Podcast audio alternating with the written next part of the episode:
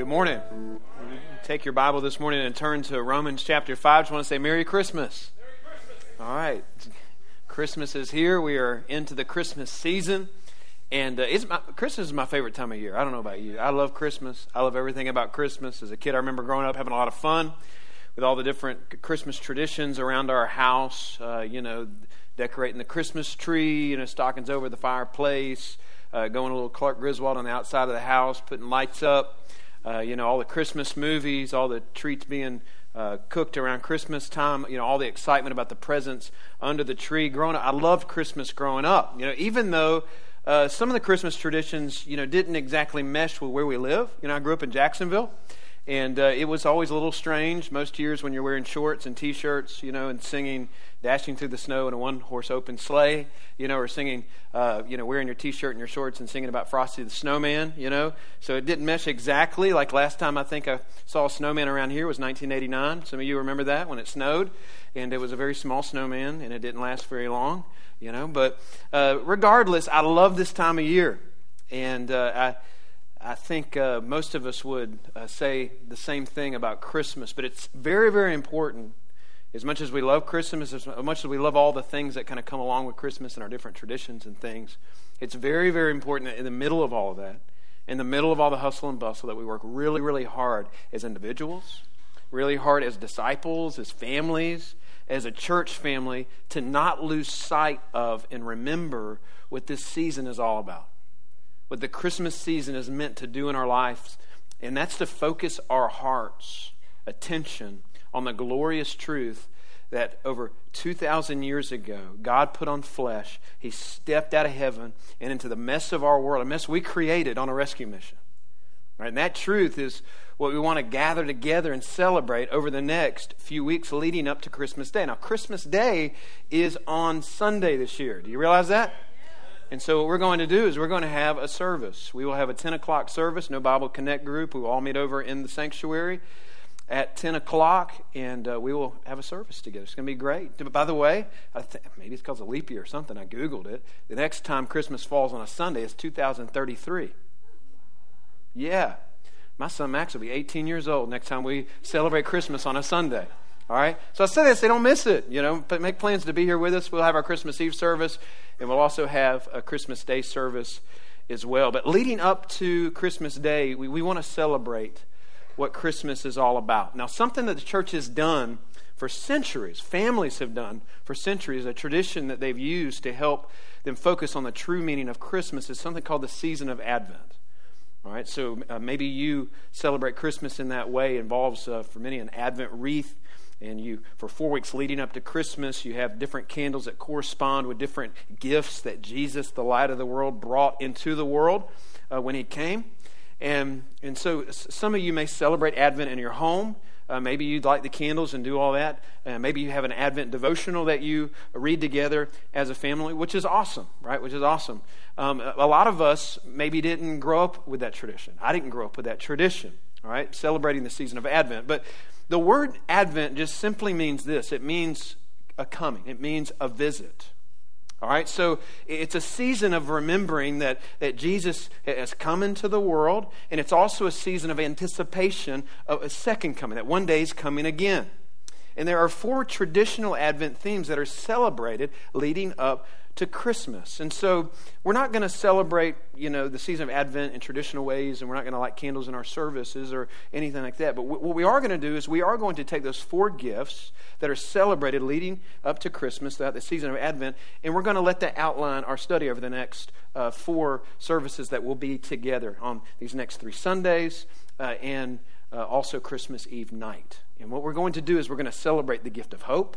We're going to celebrate the gift of peace and joy and love to keep our hearts tethered to the true meaning of Christmas. And we're going to begin this morning by celebrating the first theme, and that's hope.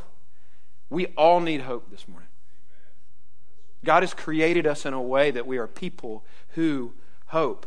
The same way you need air to breathe, and you need food to eat, and you need water to drink, you need hope. Our souls need hope. We need to understand what the Bible means when it talks about hope because we throw that word around. When we use it, it usually means something different, right? If we talked about some things we're hoping for, some of you'd say, "Man, I really hope my I, I, I really hope my team makes it into the playoffs." I really, or I really hope that my wife's love for Hallmark Christmas movies lessens a little bit this Christmas season. I really, y'all know I was going to say that, right? You know I was going to throw that in there. Maybe, maybe it'll be the last. I'll you save you from any more Hallmark Christmas jokes. I really hope that the gas prices go down soon.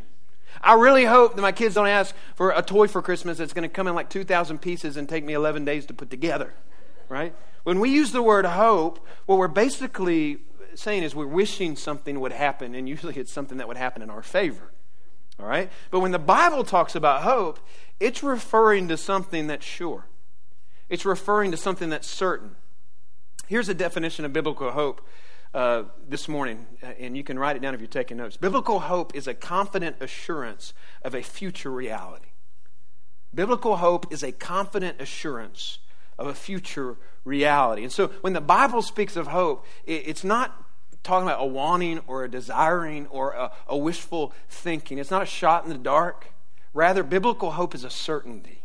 It's an assurance that something has come to pass. And it's a hope that something in our future will come to pass. And when you don't have real hope, when you don't have the kind of hope that the Bible says is possible for you to possess, that the Bible would lift up and set up as a real, genuine, glorious hope, that is a miserable place to exist.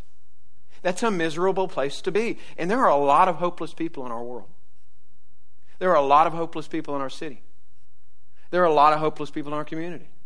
There may be a lot of hopeless people on our church campus this morning. You say, well, what, what, what do you mean mainly when you're talking about a hopelessness? When people are just utterly hopeless, when they have no hope in their life, what do you mean by that? I just want to be straightforward with you this morning. I'm talking about a person who has no relationship with Christ. I'm talking about a person who doesn't have Christ in their life because a person without Christ is a person without true hope. The main reason that that's true the main reason because uh, that, that a person without Jesus is a person without hope is because that person has specific problems in their life. By the way, problems all of us are born with, but they're problems that are impossible for you to resolve on your own. It's the problem of sin and brokenness. Hey, the problem is you got a funeral in your future. You can't, you can't change that fact about your life. The fact that the Bible tells us that all of us one day will stand before a holy God and give an account for our life. And if you haven't encountered a solution to those real problems, then you're in a place of real hopelessness this morning. But if you've surrendered your life to the Lordship of Christ, you have real hope this morning. Amen. And we want to celebrate that hope. All right, we, we want to celebrate that hope. And what I want to do is I want to read a passage that isn't a, uh, you're not going to read this and think of this as a traditional, you know, a common Christmas passage. But I think it's a passage that'll help us and remind us of why Jesus Christ came into this world as our ultimate hope. Hey, who can truly anchor us, who can truly save us, who can sustain us, who can satisfy us no matter what life brings our way. Stand with your Bibles open. Romans chapter 5, beginning to read in verse 1. Therefore, since we have been justified by faith, we have peace with God through our Lord Jesus Christ. Through him we also obtain access by faith into this grace in which we stand, and we rejoice in the hope of the glory of God. Not only that, but we rejoice in our sufferings, knowing that suffering produces endurance, and endurance produces character, and character produces hope. And hope does not put us to shame, because God's love has been poured into our hearts through the Holy Spirit who has been given to us. Would you have a seat as I pray? Father, I pray that you would speak to us through your word. I pray that you would protect this room from this man's opinion. I pray that as we open your word, Lord, we know that as we open your word, that with the Spirit in our lives, that with teachable hearts and open spiritual ears and eyes, that we can learn from your word and be changed gloriously for eternity this morning. What an incredible opportunity we have. And so, Lord, I pray that as the word is open, that we would open our hearts and that your spirit would take your word and that you would change us for your glory. We ask these things in Jesus' name. Amen. So I want us to look at three things about this hope that we have in Christ this morning. Three things about this hope that we have in Christ. Number one, and it's things that Christmas really should remind us about, if you really think about it. Number one is this we have a hope that is anchored in the past. We have a hope that is anchored in the past. Look again at verse 1. Therefore, since we have been justified by faith, we have peace with God through our Lord Jesus Christ. And so, a little context about the book of Romans. Paul wrote this letter to the Roman church about an issue that was being debated among people in the Roman church about, and this was the debate how can a person be truly saved? How is a person truly saved? He begins chapter this chapter, chapter 5, with the word therefore. As a good Bible student, we've said this several times, it's always good when you see the word therefore to back up and to find out what it's there for. It's a connecting word. All right, so it's connecting this chapter with the arguments that Paul is laying out in chapters 3 and 4, namely that justification is by faith alone. So Paul doesn't want to leave any confusion about how you're made right with God. He's saying salvation is not about works. It's not about performance. It's not about uh, you doing enough good things to make yourself right with God. Salvation isn't about me cleaning myself up or me trying to be the best version of myself. It has nothing to do with my efforts. What Paul is saying in that verse is we're made right with God only because of who Jesus is and only because of what Jesus has done for us. All right, it's only through faith in Jesus Christ alone and his perfect work that was accomplished on the cross that you can be saved. And notice he uses the word justified. It's a past tense word right there.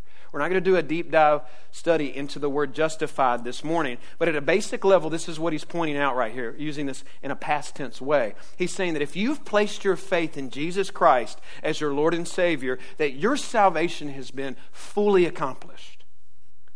In other words, salvation is a past reality in the life of a believer. And it's not something that you're continuously striving for. Your salvation in Christ Jesus, if you place the weight of your faith on the finished work of Jesus Christ on the cross, is not something you're working to maintain. When we put our faith in Jesus Christ as Lord and Savior, we're saved. It's done. Our salvation is secured. And then Paul goes on to say right there in that verse that because we've now been saved by faith, that we have peace with God. Now, think about that. In order for us to experience peace with God, it means at one point we were all enemies of God. We were all at enmity with God, a problem that we can trace back to the first few pages of Scripture. It's a problem that we inherited from our first parents, Adam and Eve. But it's a problem that from the moment the problem existed, God promised to solve it. Listen to what God's word says in Genesis chapter 3, verses 14 and 15. So, Adam and Eve, they sin. They've been tempted by the devil in the form of a serpent to turn away from God. And this is what God says over the serpent. It says, And the Lord God said to the serpent, Because you have done this, cursed are you above all livestock and above all beasts of the field. On your belly you shall go, and dust you shall eat all the days of your life. I will put enmity between you and the woman, and between your offspring and her offspring. He shall bruise your head, and you shall bruise his heel. All right, so if you've ever wondered why Indiana Jones and uh, you both hate snakes, there's why right there, okay? I will put enmity between you and the woman, and between your offspring and her offspring. He shall bruise your head, and you shall bruise his heel. Now, that word bruised right there can be translated crushed. If you're reading in a different translation, it may even say that. It may say, He will crush your head. God saying that about the seed of the woman, the offspring of the woman, that this offspring, that the seed of the woman is going to crush the serpent's head. What does that mean? Here's what it means Right after sin is entering into the world, what God is doing is He's making a promise that one day a descendant of Adam and Eve would enter into the world as a human being, would grow up, and will crush the head of this serpent. That's the first promise of Christmas right there in Scripture. And so here's what I want you to understand this morning. So some of y'all are looking at me like, this is a Christmas message? This doesn't feel very Christmassy this morning. Oh, it's very Christmassy. All right? Because this is what I want you to understand that, that when Jesus comes into this world and he's born and he's wrapped in the swaddling clothes, right, and they lay him in a manger and, and the cattle are lowing and the angels are singing and the star is shining bright and the wise men are traveling to see him, what's really happening in that moment is a head crusher just came into the world. A head crushing descendant of the first sinners, Adam and Eve has come into the world to do one thing on one mission, and that's to save and forgive and restore and to heal sinners by obliterating the power of sin and death and Satan. That is what Christmas is about. Amen.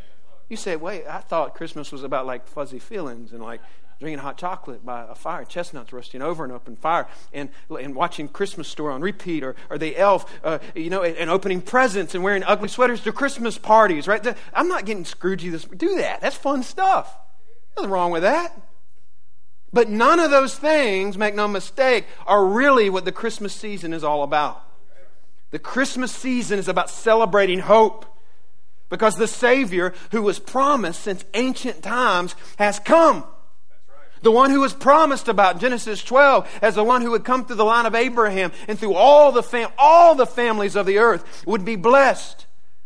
The one Genesis 49 said would come through the line of Judah. The one that God said in 2 Samuel would come to the line of David and would reign as a better king over a better kingdom. The one Isaiah 7 said would be born of a virgin and would come and be called Emmanuel, God with us. The one Isaiah 53 prophesied would be rejected by men and pierced and crushed by God the Father. We celebrate hope at Christmas because the one, the deliverer that the entire Old Testament pointed the nation of Israel to, the one they hoped for, the one they longed for in their mess, in their unfaithfulness, one cold night in Bethlehem, he was born.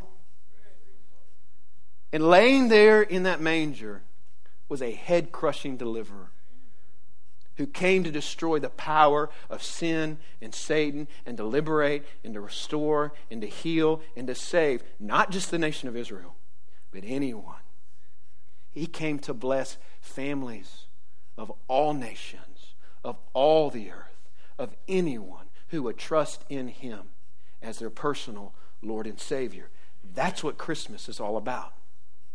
It's about a Savior in that manger who came to accomplish the work that Paul's celebrating in Romans chapter 5. That though we were at enmity with God in our sin and we were powerless and hopeless to do anything about it, that God didn't leave us in that hopeless place. That the Son of God came, that Jesus advented, that He put on flesh so that His life, through His life and through His death and through His resurrection, a sinful and separated people like us could be made right with God.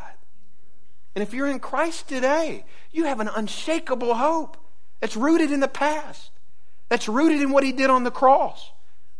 You have an unshakable hope because you've been made right with God through faith in Jesus Christ. You don't have to search through this world for hope this morning. Hope came to us, hope came into this world. That's what Christmas is all about. Hope of our salvation is rooted and anchored in what our Savior grew up to accomplish or 2,000 years ago. So we have a hope that's anchored in the past, but we also have a hope that is also a hope that's anticipating the future. All right, verse 2 says, Through him we've obtained access by faith into this grace in which we stand. So, right there, what Paul's doing is he's reminding us that not only have we been saved, but now we have access to God. And it's an eternal access to God as our Heavenly Father. Right? It's an unlimited access that we have to God. But what I want us to do is I want us to dial into that phrase at the end of that verse when he says, And we rejoice in the hope of the glory of God. Now, what is the hope of the glory of God right there that we rejoice in that Paul's talking about? It's the truth and the promise that one day in Christ we will be glorified that one day we will exist in a place and in a kingdom that God has made new. That one day all things will be made new. That's, it's pointing us to a future reality for us as Christians. That one day Christ will return. So Christmas is about celebrating the glorious hope of Christ's return. So when you look at that manger, when you see the nativity scenes around your home, when you see nativity scenes around your the community. And uh, when you think about the baby in the manger, it's important that we should not only see there a king who left his throne and came to crush the head of a serpent, but he's also a king who rose from the dead, who ascended to the right hand of the Father, and who one day is coming again to set up his kingdom. Now, the big question is this how's that going to happen? We could spend a lot of time talking about that. When is it going to happen? How will he come back? There are a lot of different opinions when it comes to that, right? And it's good, it's good to study that and do the charts and study, figure out where you're at eschatologically speaking, which is a big word that just talks about end, end, times. And we love to talk about that. We love to debate about that. People love to, to wrangle about that, right? And to study the Word about it. That's good, right? You, it's good to study that. It's, it's very interesting. It's something that the Word of God talks about. It is something that I would really encourage you to have a conviction about, rooted in Scripture, okay? I would encourage you to maybe not base everything that you believe about the end times on like the Left Behind series or Kirk Cameron. I really would encourage you to get into the Word and to really study it yourself. You say, well, where, where do you stand? All right. Now, personally, where I'm at, because I'll, I'll show you all my cards, I'm a pre tribulation, premillennial guy. That's where I stand. All right. Some of you amen that. Some of you are like, I got some questions about that. Some of you maybe hold a little bit of a different opinion with that, right? And, and that's, that's okay, right? We don't have to break fellowship over that if we see things a little differently when it comes to how everything's going to unfold in the end times, right? And we could look at those things and we could debate about those things and we could get out the charts and we could go back and forth about those things. But let me give you something to think about this morning. That the Jews in the Old Testament, that they had their own prophecies that gave them information about the first coming of Jesus, didn't they?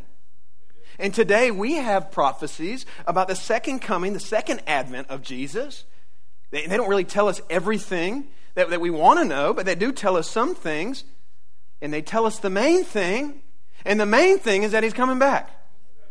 The main thing is that Jesus will return. The one thing that the Old Testament Jewish priests and rabbis were correct about when it comes to the first coming of the Messiah is that he came. Is that the Messiah is coming.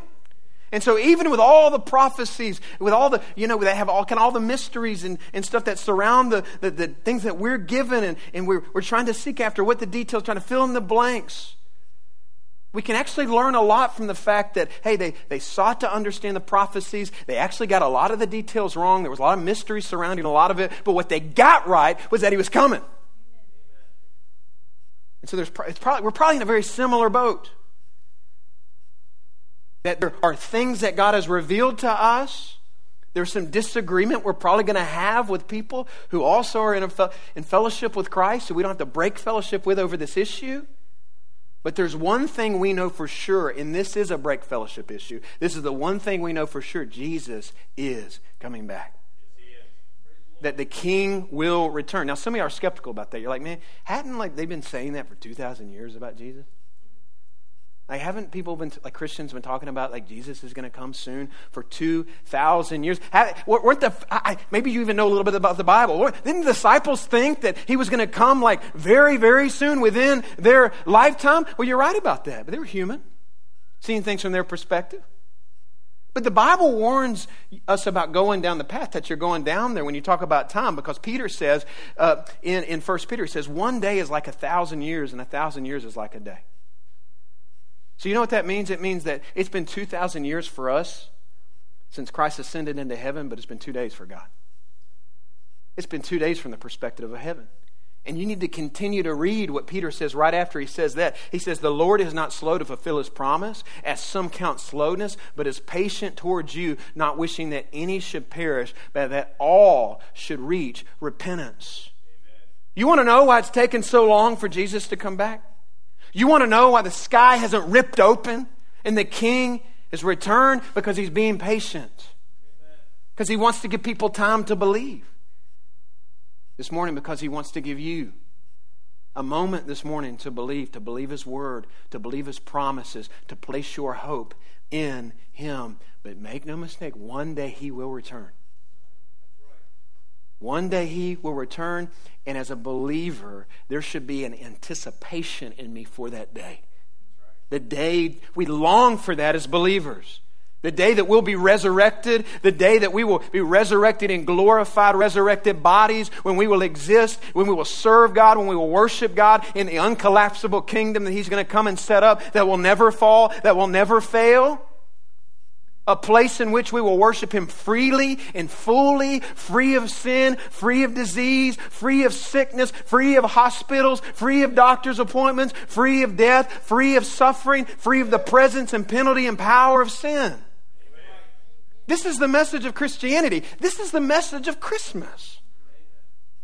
That the king who was promised has come into the world, has crushed the head of Satan, and one day will come again. There's this pressure on a pastor to every time we get around Christmas time to kind of come up with a new creative and cute way to say the Christmas story. Because everybody's heard it. You're familiar with it. And even like if you weren't raised in church, like you heard about Santa Claus and probably mixed in with all the things that you heard about in like secular Christmas tradition, you somewhere in there you heard about Jesus and the Nativity or probably saw a play. And it's like, how do we come in this moment? There's this pressure as a pastor to come up with something new. Like maybe, oh, maybe we need to like do the, let's do a, a, Christmas according to the star, from the star's perspective up in the sky, or Christmas from the angel's perspective, or come Christmas morning and we'll give you Christmas from the donkey's perspective.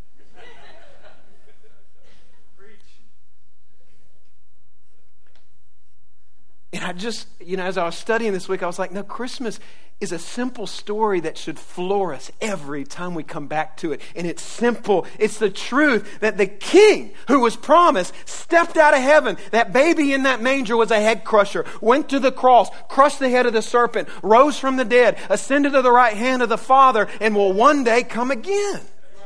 That's what's ahead for us if we're in Christ. Very hopeful. We have a future hope of glory that's secure through our faith in Jesus Christ. And we should anticipate, that we should, it should fill our hearts with joy and anticipation and hope. So every Christmas Eve, we go to my mom's house for like a Christmas, dad's house for a Christmas Eve party. So after the Christmas Eve service here, we always go over there, and it's a lot of fun. Uh, it's some of our favorite food of the year.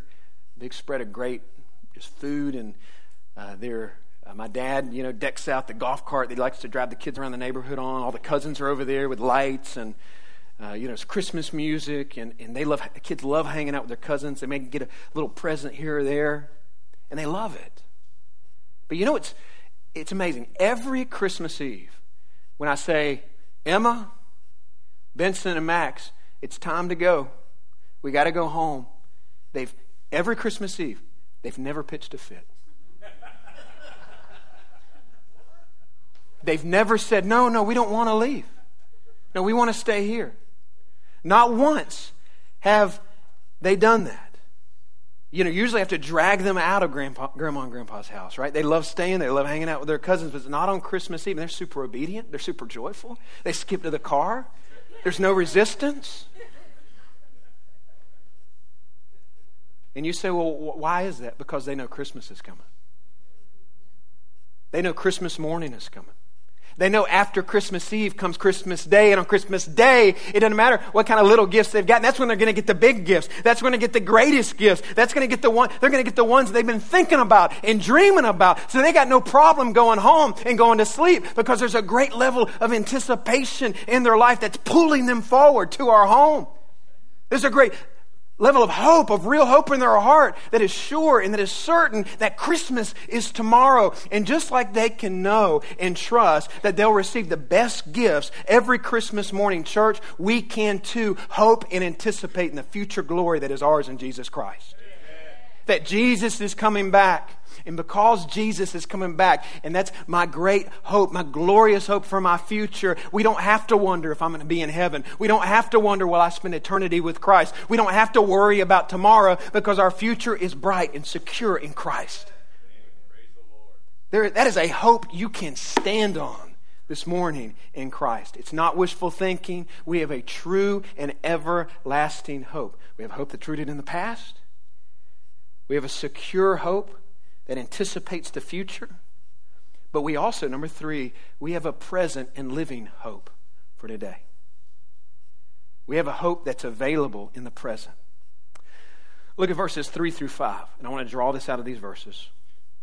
More than that, we rejoice in our sufferings, knowing that suffering produces endurance, and endurance produces character, and character produces hope, and hope does not put us to shame because God's love has been poured into our hearts through the Holy Spirit who has been what?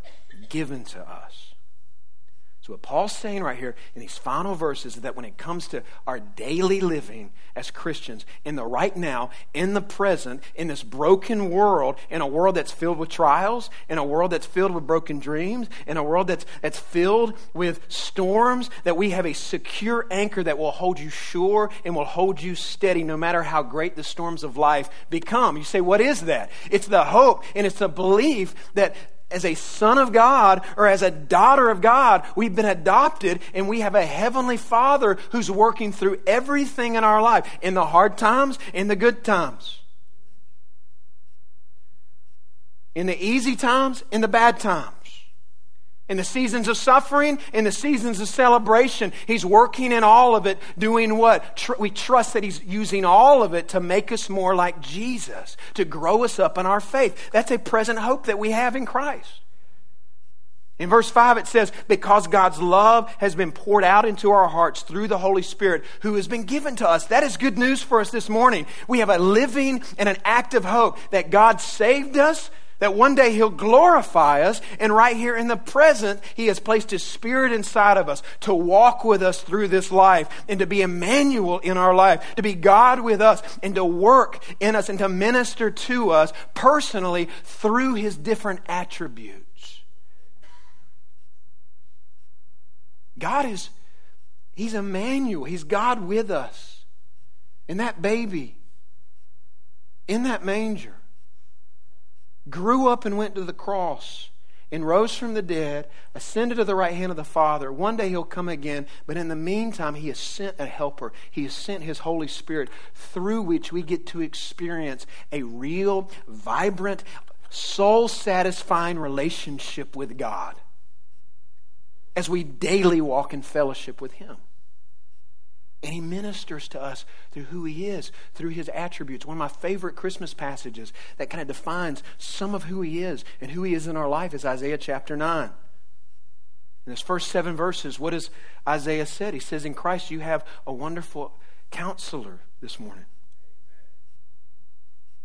No matter what you're going through, in Christ, the presence of the Holy Spirit is in your life and you get to experience the ministry of a wonderful counselor in your life. No matter what you're going through, there's nothing you're going through that He can't empathize with you about. He's present in your life, willing to minister to you as you bring struggles and questions and confusion to Him. You have, it says, Isaiah says in verse 6 there, He's a mighty God. He's an everlasting Father. That's one of my favorite titles in that kind of batch of attributes and titles for God an everlasting Father. It's a twofold revelation. What everlasting Father is saying there is that He's a God who inhabits and possesses eternity with all authority, and at the same time, He's a benevolent God who passionately pursues and protects and provides for and is compassionate towards His kids. You have a hope in the present. Isaiah then calls him the Prince of Peace, that you have a God who will minister to you in the moment and will fill your life with a peace that passes all understanding. A peace, peace that soothes a weary soul. We have a living and active hope in Christ. He's God with us, He's for us. He's actively working things for good, for our good, and for His glory. He's unfolding His perfect plan in our life. That's a, that's a living hope. That's a present hope that we live with. It's a hope that as I press into my relationship with Him, that I'll more and more experience that soul satisfying fellowship that's available in that relationship. Hey, that satisfies every longing of my soul. So in Christ, let's review. We have not only a hope that's rooted in the past, we have not only a hope that anticipates the future, we have a hope that's available to us in the present. But that's only true if you're in Christ. That's only true if you have a relationship with Christ. So if you don't have a relationship with Christ this morning, let me ask you this. What do you put your hope in? You put it in something. What have you placed your hope in? If it's not in Christ, I want to make a bold statement that's a biblical statement, and it's this. If you're not placing your hope in Christ, whatever you're placing your hope in is a weak and absurd place to place your hope. And so many people in this world, and maybe even in this crowd this morning, you, are, you have not placed your faith, you've not put your hope in Christ. And you're putting your hope in things and in people and relationships that cannot sustain you. People put their hope in a variety of things. They put their hope in their stuff. They put their hope in their accomplishments. They put hope in their success. They put hope in their career. They put hope in their health. They put hope in other people's opinions of themselves. They put their hope in their kids. If you don't think that's true, just go to some Little League park next weekend and just look around. It's on full display. You go, to, you, you, go to any part, any kid sport, any youth sport, and you look around, and what you're going to find, as it's been said, is you're going to find a bunch of less than average athletic dads putting all their hopes in their less than average athletic kids, hoping that their kids will help live out their athletic dreams that they were ever, never able to live out on their own. Heaping pressure on that child to do something that child was never meant to do to heap a pressure on that child that it was never meant to sustain. People put hope in their health. People put hope in what they look like. I want you to know that those are weak and vulnerable places to put your hope this morning. I want you to just lean in and listen to this. You say, What do you mean? Because here's why. Here's why those are weak and vulnerable places to put your hope. Because you can put your hope in your job, and it's only going to take here in a few words, if that's where your hope's at, hey, we're letting you go for your hopes to be crushed. You can put your hope in your finances, but all it's going to take is a financial advisor calling you after the stock market crashes and say, hey, you lost half of your retirement for your hopes to be crushed. You can hope in your health, and it just it'll take three words if your hope is all there. Hey, from a doctor, you have cancer for your hopes to be crushed. You can put all your hope in how you look. Hey, but listen, time and gravity are enemies you ain't gonna beat. It's just true. You try that, listen, your hopes will be crushed. You can build your world revolving around your kids and put hope in them and put a pressure on them that they were never meant to bear. And you can hope in your kids. What are you going to do one day if, God forbid, something tragic happened to them?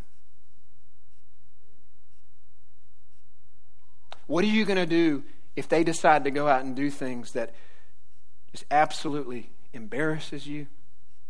and breaks your heart. What are you going to do? I'll tell you what will happen is your hopes will be crushed. And you say, why are we rocked and crushed when those things happen? It's because none of those things are things that we were meant to hope in. But what the Word of God can do this morning is it can point you to the only legitimate place to put your hope in this hopeless world, and that's Christ, Amen. who can truly save your soul who can truly secure you, who can truly sustain you, who can truly satisfy you, no matter what life brings. He's the one who will never let you down. All the other things in life you hope in, and you know this is true, but you, we just keep going back to it, will disappoint you. Jesus will not. He brings you into a lifelong, eternity long, soul satisfying fellowship with Him. And this morning, if you don't know Christ, I want to invite you to step into a relationship with Him. To look back on the pages of Scripture and to see that baby that was laid in that manger. Not as some fable, some fictional story that begins in a galaxy far, far away or once upon a time, but from a historical account that we read in the Gospels of this Jesus, this baby, who was laid in this manger, but was not a mere human, was 100% man and 100% God. It was God putting on flesh the second person of the Trinity, the Son of God, stepping out of heaven, becoming a human, but maintaining his divinity and living the sinless life we can't live as a human being, and then dying, the sacrifice on the cross, absorbing the wrath of God that we deserved, and then being laid in a borrowed tomb and defeating the enemy you can't defeat. You got a funeral in your future. He defeated that enemy you can't defeat. And he ascended to the right hand of the Father and extends his saving grace and mercy to all who look back at what he did and believe that it counts for you and trust that only through trusting in him as your Savior and Lord can you be saved.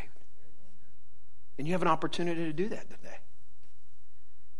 Believer, let me ask you with the final minute I have this morning what are you putting your hope in today? Now, stop right there. Because yeah, you know, we're all church people, right? And we know we know the right answer to that question, right?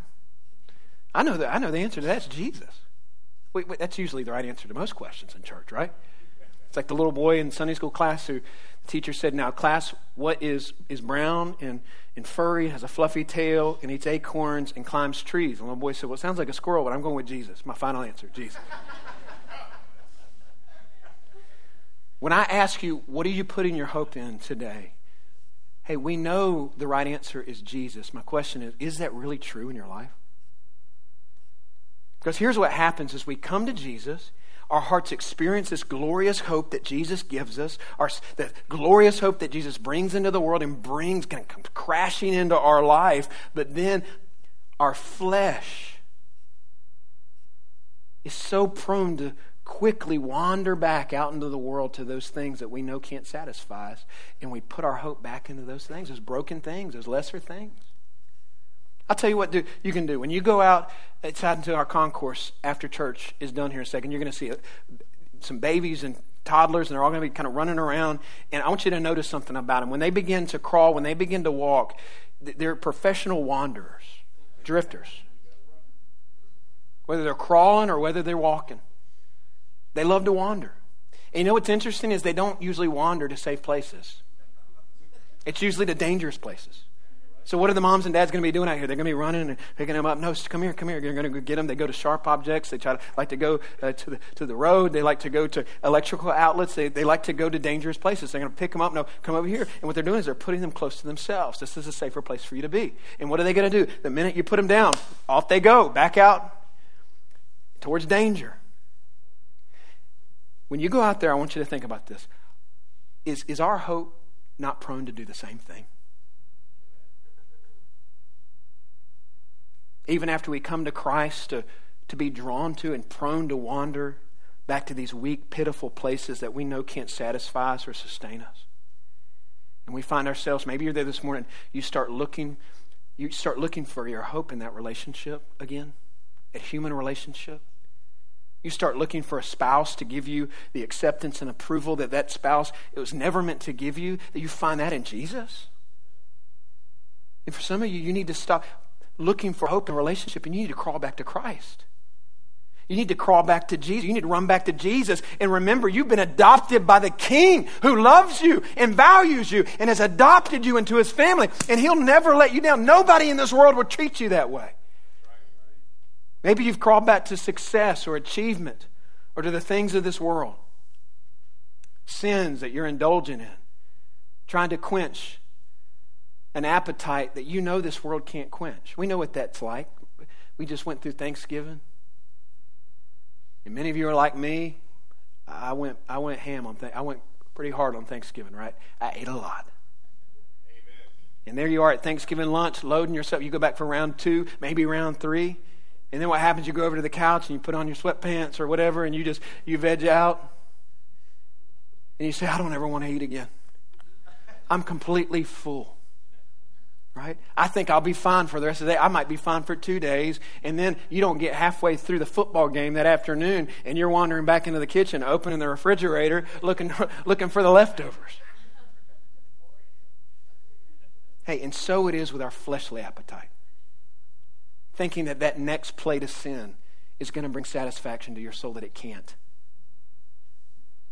And some of us need to turn our back on that once again and crawl back to Jesus, who is our all sufficient Savior. How many of you would say, I put my hope in Jesus long ago? But if I'm honest, I've crawled to some other places. I've drifted to some other places and hoped in some things that I know can't sustain me and can't satisfy me. If that's you, what I want you to do this morning, I want you to get intentional about this. I want you to identify what that is in your mind. I want you to see it. I want you to even in your heart, I want you to say what it is. I want you to confess it to God as a misplaced hope in your life. Could be success, could be the opinions of other people, could be worldly pleasure, could be the temporary things of this world, could be your plans and your agenda for your life that you've hoped in. Could be your family or your marriage or your kids or your finances, things that you've called back to looking for fulfillment that you're only going to find in Christ. I want us to confess it today. And then I want us to, if the Spirit's moving in your life, to pray, God, I want to anchor my heart once again today where I know true hope is found. And that's in the person and the work of Jesus Christ. Nowhere else. Nowhere else. You are my hope. You are my living hope. Aren't you grateful this Christmas that we don't have to go around in the world looking for hope? Hope came to us. Let's pray.